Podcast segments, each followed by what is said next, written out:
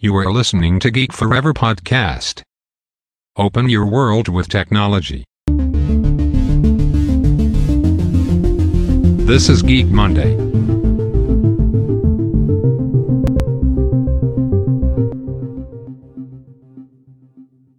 วัสดีครับ ผมดนทราดนจากดนบล็อกนะครับ และนี่คือรายการเก k มันเดย์นะครับ รายการที่นำท่านไปพบกับที่ใหม่ๆนะครับ ที่มีล้ำล่าสุดที่ผมจะมาเล่าให้ฟังผ่านพอดแคสต์ในรายการ เก k มันเดย์นะครับเราเจอกันทุกวันจันทร์เหมือนเดิมนะครับสำหรับใน EP นี้นะครับผมจะมาคุยถึงเรื่องราวต่อเนื่องนะครับ จากที่ผมได้ได้เขียนไว้ในบล็อกนะครับในเรื่องราวของจอร์จ ฟลอยด์นะครับ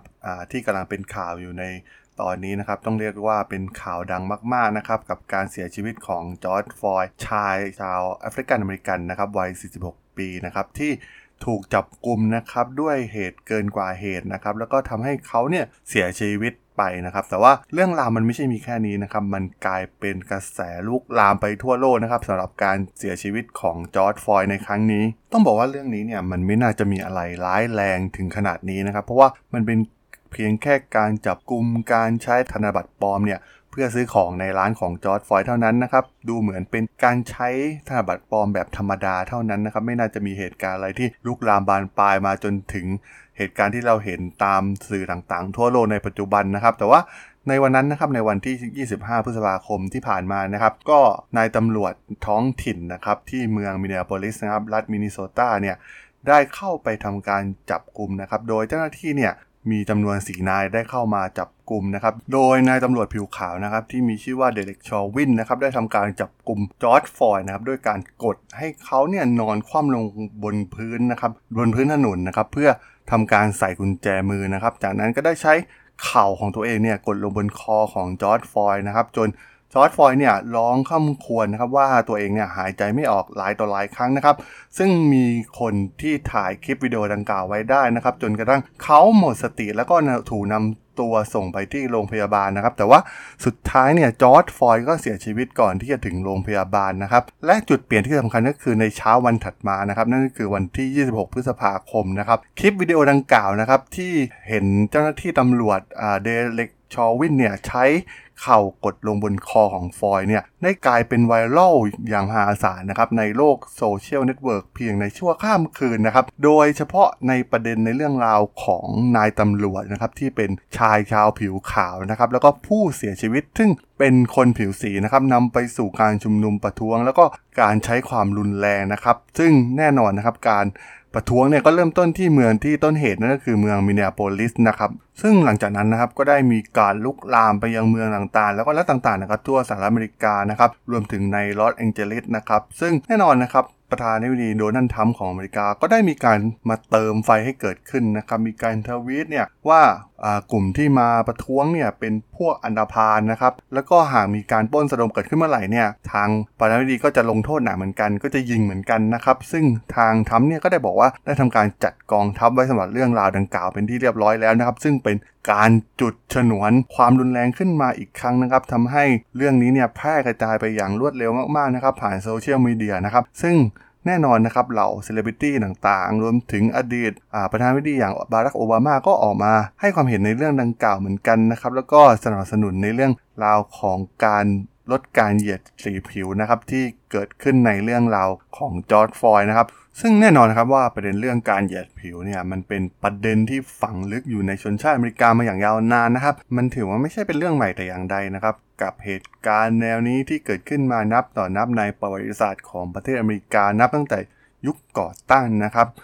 ซึ่งมันก็ไม่ได้หายไปนะครับ มันก็มีเกิดขึ้นมีปะทุขึ้นมาตลอดเวลานะครับในยุค 80 ในยุค 90 ในยุค 2000 มันก็มีเหตุการณ์ต่างๆ เกิดขึ้น คล้ายๆ แนวๆที่เกิดขึ้นกับจอร์จฟอยนี่ก็เกิดขึ้นอยู่ตลอดเวลานะครับ แต่ว่ามันอาจจะไม่ใช่ประเด็นใหญ่เหมือนในปัจจุบันนะครับ เราจะเห็นได้ว่าหลายๆประเด็นเนี่ยโดยเฉพาะประเด็นที่เป็นเรื่องราวที่เป็นเรื่องราวดราม่านะครับในเหตุการณ์ต่างๆ ที่มีอยู่ทั่วโลกเนี่ย ในปัจจุบันเนี่ยมันถึงคนทั่วโลกมันเข้าถึงคนทั่วโลกได้ง่ายกว่าในอดีตเป็นอย่างมากนะครับ ผ่านเทคโนโลยีใหม่ๆนะครับไม่ว่าจะเป็นเรื่องราวของตั้งแต่อินเทอร์เน็ตมาเลยนะครับ มาถึงโซเชียลเน็ตเวิร์กนะครับรวมถึงการค้นหาอย่างระบบ search engine ก็ตามนะครับทำให้เราสามารถเข้าถึงข้อมูลรวมถึงเนื้อหาต่างๆ ที่เป็นเรื่องราวดราม่าในทั่วทุกมุมโลกเราได้แค่สัมผัสปลายนิ้วเท่านั้นนะครับ ตัวอย่างที่ผมจะมายกตัวอย่างให้เห็นชัดเจนนะครับ ว่าเรื่องราวเหล่านี้เนี่ยมันเกิดขึ้นมานานแล้วนะครับ แล้วก็มันก็เกิดขึ้นอยู่ตลอดเวลานะครับในสังคมอเมริกันนะครับ โดยเฉพาะอย่างตัวอย่างที่มีการแสดงในซีรีส์จากฝั่งอเมริกาหลาย ๆ เรื่องนะครับ ที่เป็นซีรีส์สารคดีที่ถ่ายทอดเรื่องราวในเรื่องการเหยียดผิว เรื่องประเด็นดราม่าต่าง ๆ ที่เกิดขึ้นนะครับ อย่างซีรีส์ล่าสุดที่ผมดูก็คือในชุดของ Trial by Media ของ Netflix นะครับที่เป็น มีการถ่ายทอดเรื่องราวการระบบยุติธรรมนะครับ ที่มีการถ่ายทอดทางมีเดียต่างๆนะครับ แล้วก็มี 2 เรื่องราวนะครับที่เป็นประเด็นใหญ่มากๆในยุคนั้นนะครับที่เกี่ยวข้องกับเรื่องราวของการเหยียดสีผิวเหยียดเชื้อชาตินะครับ ซึ่งมี 2 เคสที่น่าสนใจนะครับ ที่ผมจะมาอยากจะมาเล่าให้ฟังนั่นคือเรื่องแรกก็คือคดีของอามาดูดิอัลโลนะครับซึ่งเป็นผู้อพยพชาวกินีวัย 23 ปีนะครับที่ ถูกสังหารโดยนายตำรวจนะครับ ที่นครนิวยอร์กในประเทศสหรัฐอเมริกานะครับ ในช่วงปี 1999 นะครับ ต้องบอกว่าในยุคนั้นเนี่ยถ้าเราย้อนไปจริงๆ ก็คือมันเริ่มมีอินเทอร์เน็ตแล้วนะครับ แต่ว่าก็ยังมีผู้ใช้งานไม่มากนะครับ เทคโนโลยีในตอนนั้นก็มีแค่อินเทอร์เน็ต Google ก็น่าจะเพิ่งเกิดนะครับ ในยุคนั้นก็ยังไม่มีการใช้งานที่แพร่หลายเหมือนในปัจจุบันนะครับ แต่ข่าวนี้ก็ถือว่าเป็นข่าวใหญ่ใน ในเรื่องการเหยียดสีผิวในอเมริกานะครับมีการเหตุการณ์เนี่ยก็คือดิอัลโลเนี่ยก็ยืนอยู่ในอพาร์ตเมนต์ของเขานะครับ แล้วก็มีตำรวจเนี่ยสงสัยว่าเขาเนี่ยจะมีอาวุธนะครับ แล้วก็พอเข้าไปเผชิญหน้ากันกับตำรวจที่ทางประตูบ้านที่อพาร์ตเมนต์ของเขานะครับ ทางตำรวจเนี่ยก็สั่งให้เขาได้หยุดแล้วก็ให้โชว์มือทั้งสองของเขานะครับ แต่ว่าตัวดิอัลโลเนี่ย ด้วยตรงนั้นเนี่ยมันแสงมันน้อยด้วยนะครับ แล้วก็ดิอัลโลเนี่ยได้เอื้อมมือไปที่แจ็คเก็ตของเขานะครับแล้วก็ดึงกระเป๋าเงินของเขาออกมานะครับซึ่งเมื่อตำรวจได้เห็นวัตถุสี่เหลี่ยมจัตุรัสเล็กๆเนี่ยตำรวจก็คิดว่ามันเป็นปืนนะครับจึงให้เพื่อนร่วมงานของเขาทั้ง 4 คนเนี่ยเปิดฉากยิงเดียโลนะครับซึ่งมีการกระหน่ำยิงถึง 41 นัดเลยทีเดียวนะครับจนทางเดียโลเนี่ยเสียชีวิตโดย ที่แทบจะไม่มีอาวุธเลยนะครับ ซึ่งเป็นเหตุการณ์ที่ใหญ่มากๆนะครับ ในตอนนั้นเป็นกระแสของอเรื่องของการเหยียดผิวเหยียดเชื้อชาติด้วยนะครับ เพราะว่าทางเดียโลเนี่ยเป็นผู้อพยพมาจากกีนี แล้วก็เป็นคนผิวสีนะครับ เรื่องราวเรื่องนี้เนี่ยมันเกิดขึ้นในนิวยอร์กนะครับ แล้วก็ที่สำคัญก็คือมีการเรียกร้องมีการประท้วงมากมายนะครับ ในเมืองนิวยอร์กจากประเด็นของการเหยียดผิวในเรื่องนี้นะครับ แล้วก็การ กระทำเกินกว่าเหตุของตำรวจที่ยิงเขาไปถึง 41 นัดนะครับ ซึ่งเขาแทบจะไม่มีอาวุธเลยนะครับทำไมต้องยิงถึง 41 นัดนะครับ ซึ่งข่าวนี้นะในตอนนั้นเนี่ยถือว่าดังมากๆนะครับในอเมริกา ถือว่าเป็นประเด็นเรื่องเหยียดผิวที่ค่อนข้างที่จะรุนแรงมากๆนะครับ แล้วก็มีการเดินประท้วงกันอย่างยิ่งใหญ่เลยนะครับในนครนิวยอร์กของอเมริกานะครับ ซึ่ง เราย้อนกลับไปในช่วงยุคนั้นก็คือในยุคปี 1999 มันยังไม่มีสื่อสังคมออนไลน์ หรือว่ามีโซเชียลเน็ตเวิร์กมีแพลตฟอร์มต่างๆ เหมือนในปัจจุบันนะครับ ทางที่จะเผยแพร่ข่าวเหล่านี้ได้ดีที่สุดนั่นก็คือสื่อหลักดั้งเดิมนั่นคือส่วนของทีวีรวมถึงหนังสือพิมพ์นะครับหนังสือพิมพ์จะเป็นหลักเลยที่มีการเล่นประเด็นในเรื่องของอ่าดิอาโลนะครับ อย่างต่อเนื่องนะครับ มีการเล่นประเด็นต่างๆ มากมายนะครับ ในส่วนของเรื่องราวของเดียโลตั้งแต่เรื่องของอครอบครัวของเขาที่กินนี้นะครับ มีการทางแม่ของเขาเนี่ยถูกเชิญกลับมาที่นิวยอร์กนะครับ เพื่อมาดูในเรื่องการสืบสวนสอบสวนในเรื่องดังกล่าวนะครับ รวมถึงการที่คดีนี้เนี่ยเข้าสู่ศาลด้วยนะครับ ทางแม่ของเดียโลเนี่ยก็ได้เข้ามาในส่วนของอกระบวนการใน การพิจารณาในชั้นศาลด้วยนะครับ ซึ่งแต่ว่าคดีนี้สุดท้ายเนี่ยศาลได้ทำการยกฟ้องไปนะครับ ซึ่งถือว่าเป็นเรื่องราวที่น่าสนใจมากๆนะครับ แต่ว่ามันมีดราม่าในหนึ่งก็คืออในส่วนของการพิจารณาคดีเนี่ยไม่ได้พิจารณาคดีที่ตัวเขตที่เกิดเหตุนั่นก็คือที่เขตบรองของนิวยอร์กนะครับ แต่ว่าถูก ไปนำพิจารณาคดีในเขตอัลเบนีที่อยู่นอกเมืองออกไปนะครับ ซึ่งทำให้คณะลูกขุนเนี่ยก็ทำการมีการเปลี่ยนแปลงคณะลูกขุนนะครับที่เกี่ยวข้องกับคดีนี้ ซึ่งสุดท้ายเนี่ยคณะลูกขุนก็ลงความเห็นกันว่าทางตำรวจเนี่ยก็ไม่ได้ผิดนะครับเพราะว่าเขาเนี่ยก็เห็นว่ามันน่าจะเป็นปืนนะครับทำให้เขาสั่งยิงนะครับ แต่ว่าประเด็นเรื่องราวของการยิงทำไมต้องยิงถึง41นัดเนี่ยก็เพราะว่า มีตำรวจถึง 4 คนนะครับ แล้วก็เขาก็ไม่รู้ว่าทางเดียโลเนี่ยมีอาวุธจริง ๆ หรือไม่นะครับ ซึ่งสุดท้ายก็เรื่องนี้ก็เป็นการยกฟ้องไปนะครับ แต่ว่าก็จะมีเรื่องคดีแพ่งที่ต้องมาฟ้องกับทางเมืองรัฐของเมืองนิวยอร์กต่อนะครับ ซึ่งสุดท้ายก็มีการฟ้องอาเรียกเรียกร้องค่าเสียหายไปนะครับ ซึ่งทางครอบครัวของเดียโลก็ได้รับ เงินไปจำนวนหนึ่งนะครับในท้ายที่สุดนะครับ แต่ว่าที่ผมจะพูดถึงก็คืออย่างตัวอย่างเคสนี้เนี่ยมันก็แสดงให้เห็นนะครับว่า ตอนนั้นเนี่ยถึงแม้จะเป็นคดีใหญ่ คดีรุนแรงมาก ๆนะครับ คดีหนึ่งแล้วก็มีเอฟเฟกต์มากๆในเรื่องราวของการประเด็นในเรื่องของการเหยียดสีผิวรวมถึงเหยียดเชื้อชาตินะครับ แต่มันก็ไม่ได้กระจายลุกลามไปทั่วโลกเหมือนในปัจจุบันนะครับ อย่างในเคสของจอร์จ ฟลอยด์เพราะว่ามันมีแค่สื่อดั้งเดิมเท่านั้นที่เป็นสื่ออย่างหนังสือพิมพ์หรือว่าสื่อทางด้านทีวีนั่นเองนะครับ ซึ่งลองจินตนาการกลับไปนะครับ หากคดีของเดียโลเนี่ยมันเกิดขึ้นในยุคปัจจุบันนะครับ ยุคที่เรียกได้ว่ามีกล้องอยู่ทุกที่ทุกคนทุกแข่งในปัจจุบันนะครับ ไม่ว่าในเป็นในรถมือถือของทุกคนก็มีกล้องติดตัวนะครับ รวมถึง CCTV นะครับที่มีการติดอยู่อย่างมากมายในปัจจุบันนะครับ ถ้าเทียบกับอดีตเนี่ย CCTV เนี่ยเป็นเทคโนโลยีที่มีราคาถูกลงนะครับทำให้สามารถติดตั้งได้แทบจะทุกแห่งหนในเมืองต่างๆ เมืองใหญ่ๆทั่วโลกก็มี CCTV หมดนะครับ ซึ่งซึ่งหากมีการ ถ่ายวิดีโอในเรื่องราวของเดียโลขึ้นมา และถูกแชร์ขึ้นไปใน Facebook นะครับ ลองจินตนาการในยุคนั้น ก็คงไม่ต่างจากเหตุการณ์ที่เกิดขึ้นกับจอร์ดฟอยในยุคนี้นั่นเองนะครับ ซึ่งสิ่งที่ผมจะกล่าวถึงก็คือ เรื่องราวของเทคโนโลยีนะครับ มันเป็นเรื่องราวที่สำคัญมากๆนะครับ ที่มีบทบาทต่อการเกิดขึ้นของการประท้วงใหญ่ครั้งนี้นะครับของจอร์ดฟอยเพราะว่าหนึ่งก็คืออย่างที่กล่าวไปก็คือเรื่องราวของกล้องนะครับ ก็คือ หากเกิดเหตุการณ์อย่างนี้มีกล้องถูกถ่ายจับไว้อยู่แล้วนะครับ เราจะเห็นได้ว่าหลายๆ เรื่องราวดราม่านะครับ โดยเฉพาะเรื่องราวบนท้องถนนเนี่ย ซึ่งสมัยก่อนเนี่ยในยุค 90 ในยุค 80 เนี่ย มันก็มีเกิดอยู่แล้วนะครับ เรื่องราวการทะเลาะกันบนท้องถนน มีการชนกัน หรือว่าขับรถไม่ดีเนี่ย เราเห็นได้ว่าในปัจจุบันเนี่ยมันกลายเป็นกระแสลุกลามมากกว่าในอดีตอย่างเห็นได้ชัดนะครับ ซึ่งมันก็ต้องมีการปรับตัวนะครับสำหรับคนที่ อารมณ์ร้อนต่างๆนะครับที่เกิดขึ้นที่มักจะไปก่อเหตุบนท้องถนนนะครับมีเรื่องราวของการลุกลามบานปลายมีการทะเลาะเบาแว้งกัน บนท้องถนนจากปัญหาเรื่องการขับรถหรือว่าอะไรต่างๆ นานานะครับ ซึ่งการที่มีกล้องอยู่ตามรถในปัจจุบันเนี่ยมันก็ทำให้อ่าสิ่งเหล่านี้ถูกเผยแพร่อย่างรวดเร็วมากๆนะครับทำให้หมดอนาคตหลายๆ คนเนี่ยหมดอนาคตทางการงานถูกไล่ออกจากงานไปบ้างนะครับ หลายๆ คนเราจะเห็นจากข่าวที่ผ่านมานะครับมากมาย ซึ่ง แน่นอนนะครับ เรื่องแรกก็คือที่ผมจะกล่าวก็คือเทคโนโลยีกล้องที่มีราคาถูกนั่นเองทำให้อ่าเรื่องราวของจอร์ดฟอยเนี่ยกลายมาเป็นประเด็นดราม่าอย่างรุนแรงในปัจจุบันนะครับ ผ่านทางโซเชียลมีเดียต่างๆ ที่มีการกระหน่ำแชร์กันอย่างมากมายไปทั่วทุกมุมโลกในตอนนี้นะครับ หรือในอีกหนึ่งคดีนะครับ ที่มีลักษณะคล้ายๆกันนะครับ ในซีรีส์จาก Netflix ในชุดของ Trial by Media นั่นก็คือคดีของเบอร์นาร์ด เก็ตซ์นะครับซึ่งทำการยิงวัยรุ่นผิวดำนะครับที่เข้ามาปล้นตัวเขาเนี่ยด้วยอาวุธคือไขควงเล็กๆนะครับซึ่งเขาเนี่ยก็ได้ทำการยิงไปที่วัยรุ่นผิวดำนะครับแต่ในตอนแรกเนี่ยต้องบอกว่าเบอร์นาร์ดเก็ตซ์เนี่ยกลายเป็นฮีโร่ของชาวนิวยอร์กเลยก็ว่าได้นะครับ เพราะว่าในสถานการณ์ในตอนนั้นเนี่ยการโดยสารทางรถไฟใต้ดินของนครนิวยอร์กเนี่ยเป็นมีความเสี่ยงเป็นอย่างมากนะครับ แล้วก็มีโจรปล้นชุกชุมมากๆในยุคนั้นนะครับในยุค ช่วงปลายปี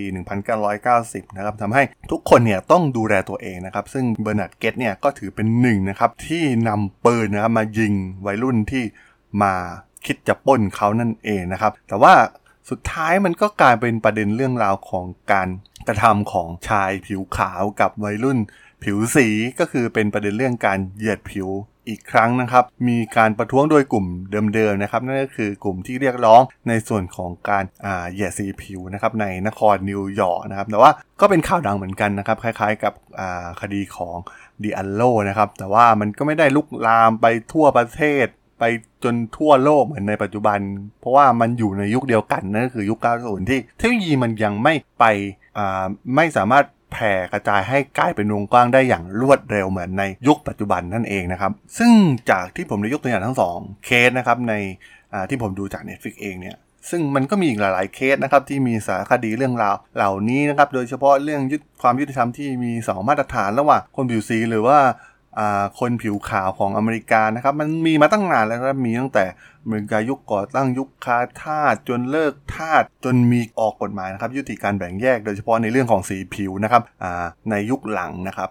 ซึ่งสุดท้ายเนี่ยมันพัฒนาไปจนถึงการขึ้นดำรงตำแหน่งประธานาธิบดีของบารักโอบามานะครับซึ่งเป็นประธานาธิบดีผิวสีคนแรกของอเมริกานะครับเราจะเห็นได้ว่าประเทศอเมริกาเนี่ยมีการผ่านเรื่องราวเหล่านี้มาตั้งแต่ยุคก่อตั้งประเทศจนมาถึงปัจจุบันนะครับ ซึ่งมันเป็นการสู้ในเรื่องเหยียดสีผิวเหยียดเชื้อชาติ ซึ่งมีมาตลอดในทุกยุคทุกสมัยนะครับ แต่ประเด็นของจอร์ดฟอยที่เกิดขึ้นเนี่ยมัน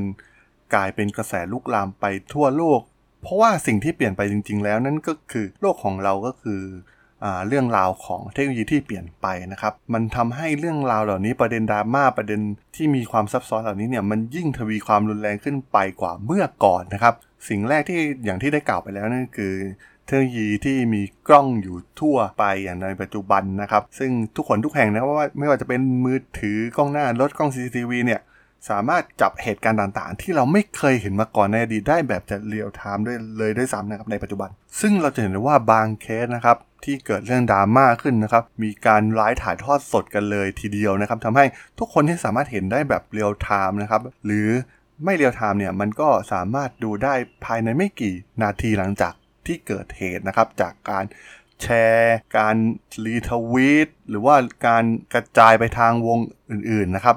ผ่านเทคโนโลยีที่มีอยู่อย่างมากมาย แพลตฟอร์ม ทางด้านเครือข่ายสังคม หรือว่าโซเชียลเน็ตเวิร์กที่มีอยู่อย่างมากมายในปัจจุบันนะครับ ซึ่งแน่นอนนะคือ ส่วนที่ 2 อย่างที่กล่าวไปก็คือเทคโนโลยีของโซเชียลมีเดียเหล่านี้นี่เองนะครับ ที่ทำให้เหตุการณ์ดราม่าที่เกิดขึ้นอยู่ทุกมุมโลกเนี่ย เราแทบจะเสพมันได้แบบทันทีหลังจากเหตุการณ์เหล่านี้เกิดขึ้นเพียงไม่นานนะครับ ซึ่งที่สำคัญนั่นก็คือพลังของอัลกอริทึมที่อยู่เบื้องหลังโซเชียลเหล่านี้นะครับ เราจะเห็นได้ว่าในเคสที่เป็นเคสที่เป็นเรื่องราวดราม่าเรื่องราวที่เรียกความน่าสนใจเนี่ยจะเป็น ที่ชื่นชอบนะครับของอัลกอริทึมที่อยู่เบื้องหลังของโซเชียลมีเดียเหล่านี้นะครับ เพราะว่ามันรู้นะครับว่าเราเนี่ยชอบเรื่องราวเหล่านี้นะครับเรื่องราวดราม่าต่างๆนะครับ เราเห็นได้ว่ามันกระจายมันยิ่งทำให้มันกระจายไปอย่างรวดเร็ว แล้วก็เป็นวงกว้าง มากยิ่งขึ้นนั่นเองนะครับ ในปัจจุบันมันจึงเป็นพลังที่สำคัญมากๆนะครับที่ขับเคลื่อนเรื่องราวเหล่านี้นะครับโดยเฉพาะเรื่องราวของจอร์ดฟอยเนี่ยเป็นการขับเคลื่อนเบื้องหลังทำให้เรื่องราวเหล่านี้เนี่ยมันกระจายไปทั่วโลก แล้วก็มันยิ่งใหญ่ขึ้นมาอย่างที่เราเห็นในข่าวในตอนนี้นะครับ ซึ่งแน่นอนนะครับว่าในอนาคตเนี่ยเรื่องราวเหล่านี้เรื่องราวการเหยียดผิวเหยียดเชื้อชาติเนี่ยมันคงไม่หายไปแน่นอนนะครับจากสังคมของอเมริกันนะครับ เพราะว่าเรื่องราวเหล่านี้เนี่ยมันมีมาตั้งแต่ก่อตั้งประเทศนะครับ แล้วก็มัน ไม่ได้จางหายไปไหนนะครับ แต่ว่ามันเปลี่ยนไปผ่านเทคโนโลยีนะครับ รูปแบบมันอาจจะเปลี่ยนแปลงไป การกระจายเป็นวงกว้างอาจจะเพิ่มมากขึ้น ผ่านเทคโนโลยีที่ก้าวหน้าขึ้นนะครับ เราไม่รู้ว่าในอนาคตเนี่ยมันจะมีเทคโนโลยีอะไรเพิ่มขึ้นมาอีกนอกจากเรื่องราวของโซเชียลมีเดียที่คอยกระจายเรื่องราวเหล่านี้ให้กลายเป็นวงกว้างนะครับซึ่งพัฒนาการทางด้านเทคโนโลยีที่ก้าวหน้าอย่างรวดเร็วในปัจจุบันเนี่ย ทำให้ตัวอย่างเคสของจอร์จ ฟลอยด์เนี่ยเป็นบทเรียนที่สำคัญนะครับ ที่เราได้เห็นถึงพลังของเทคโนโลยีที่อยู่เบื้องหลังเรื่องราวนี้นั่นเองนะครับ ซึ่งสุดท้ายเนี่ยมันก็อาจจะทำให้เกิดวิวัฒนาการขึ้นนะครับในเรื่องราวของการเหยียดผิวเหยียดเชื้อชาติเนี่ยมันอาจจะไม่ได้ผ่านหน้ากล้องอีกต่อไปนะครับ แต่ว่ามันออกไปอยู่ในฉากหลัง ที่เราไม่ได้เห็นผ่านหน้ากล้องนะครับ เพราะว่าออย่างเคสของจอร์ดฟอยก็จะทำให้หลายๆ คนเนี่ยเริ่มเกรงกลัวกล้องนะครับที่มีอยู่ในทุกที่นะครับในยุคที่เรียกได้ว่าเป็น camera anywhere เลยก็ว่าได้นะครับ ในตอนนี้นั่นเองนะครับผมสำหรับเรื่องราวของจอร์ดฟอยที่ผมจะมาเล่าให้ฟังในวันนี้นะครับ ก็ต้องขอจบไว้เพียงเท่านี้นะครับ เราจะเห็นได้ถึงพลังของเทคโนโลยีต่างๆ ที่คอยขับเคลื่อนเรื่องราวเหล่านี้นะครับ มันก็คงจะ มีเรื่องราวเหล่านี้เกิดขึ้นอีกนะครับในมุมต่างๆ ทั่วทุกมุมโลกนะครับผ่านพลังของเทคโนโลยีที่ก้าวหน้าขึ้นไปเรื่อยๆในปัจจุบันนั่นเองนะครับสำหรับเพื่อนๆที่สนใจเรื่องราวของเทคโนโลยีนะครับที่ผมจะมาอัปเดตให้ฟังในทุกวันจันทร์นะครับในรายการ Geek Monday ก็สามารถามาติดตามกันได้นะครับในช่อง Geek Forever Podcast นะครับถ้ายังไงก็ฝาก Follow ฝากกดติดตามกันด้วยนะครับ ในช่องทางไม่ว่าจะเป็นพอ่า Podbean Google Podcast Apple Podcast Spotify รวมถึง YouTube นะครับ ที่ทำการอัปโหลดให้ในทุกๆคลิปอยู่แล้วนะครับ แล้วก็ในช่องทางของ b ล็อกดินะครับ ก็จะมีการอัปเดต EP ใหม่ให้ในทุกๆ ตอนอยู่แล้วด้วยนะครับ ถ้าอยังไงก็ฝากกด Follow ฝากกด Subscribe กันด้วยนะครับสำหรับใน EP นี้ก็ต้องขอลาไปก่อนนะครับ เจอกันใหม่ใน EP หน้าครับผม สวัสดีครับ